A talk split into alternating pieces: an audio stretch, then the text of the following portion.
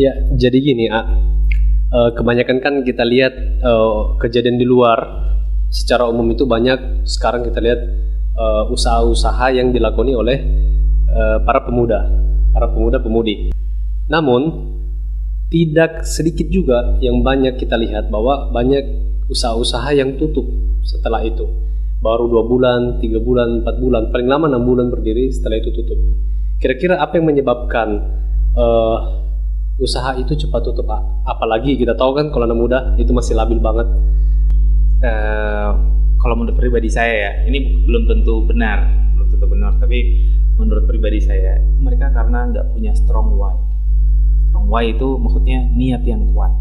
Jadi mereka nggak kayak mungkin mereka berusaha itu hanya lihat di YouTube ada usaha begini, bikin yuk.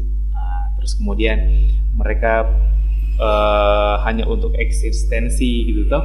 Oh, usaha kafe ini bagus, ramai, keren gitu kan. Di foto-foto keren gitu. Instagram jadi DP itu keren. Nah, jadi mereka usaha itu untuk keren dan mereka sudah dapat kerennya. Tadi sudah saya bilang salah satunya adalah menolong orang. Di samping menolong orang, kita juga menolong diri kita sendiri. Nah, yaitu dengan terutama memperhatikan hak-hak keluarga kita. Kenapa kita berusaha? Usaha itu kan pasti ada untungnya, dan saya pengen hak-hak keluarga saya itu terpenuhi dari usaha yang saya jalani.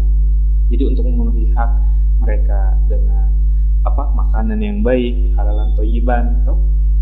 Meskipun ada halal tapi murah tapi tidak toyib, itu kan gizinya tidak bagus, itu kan juga kita tidak mencukupi hak mereka. Hak anak-anak untuk sekolah, hak kita sebagai anak kepada orang tua, itu kan butuh biaya, dan dari keuntungan bisnis lah kita menyisihkan biaya-biaya itu.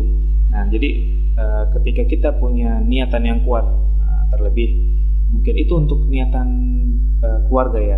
Nah, mungkin kalau ada orang lagi punya niatan yang lebih besar, misalnya membantu dakwah, membayar rekening masjid misalnya. Oh, saya pernah dengar dari suatu acara gitu, ada seorang motivator lah kalau mau dibilang. Kalau Anda mau bikin bisnis, pastikan masjid dekat rumah Anda yang bayar rekening listriknya. Nah, itu juga keren. Nah, artinya bisa jadi suatu semangat bahwasanya wah, bisnis saya tuh nggak cuma sekedar dunia. Kita bisnis ini kita ada yang kita lihat nanti di akhirat misalnya. Nah, jadi itu niatan-niatan seperti itu yang harus dimiliki. Terlebih sekarang di masa orang bilang sih masa krisis ya, meskipun sebagian orang krisis, sebagian orang untungnya naik banget gitu ya.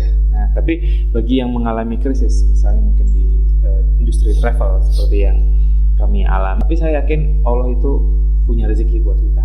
Artinya apa? Kita masih hidup. Kalau kita masih hidup, rezeki masih ada berarti. Tapi paling sebelum kita mencoba usaha-usaha ini, perbaiki dulu kita mau usaha itu buat apa? Sekedar keren, benar, atau gimana gitu? Mau keren atau mau dapat penghasilan? Nah, itu dulu, tanya dulu. Ada orang juga nggak mau berusaha kecuali bikin kafe yang minuman-minuman yang kekinian. Kenapa nggak juga dia jualan minuman di pinggir lampu merah? Saya yakin penghasilannya lebih besar gitu kan, daripada bikin kafe kekinian yang mungkin modal kita juga mungkin masih sederhana, masih belum sebegitu besarnya untuk mengadakan alat-alat perangkat-perangkat kafe yang high end gitu tuh, yang kekinian. Tapi kalau saya sih mungkin karena mereka nggak punya niatan yang kuat dalam berbisnis, dan juga yang kedua mungkin bisnisnya ikut-ikutan, tidak membaca peluang, kira-kira bisnis ini dibutuhkan nggak, hanya lihat oh di sana ada yang ini, saya bikin juga. Oh, jadi salah satu atau beberapa faktor yang bisa menyebabkan usaha itu cepat jatuh itu karena tidak memiliki niatan yang kuat ya, kemudian tidak cermat dalam melihat peluang.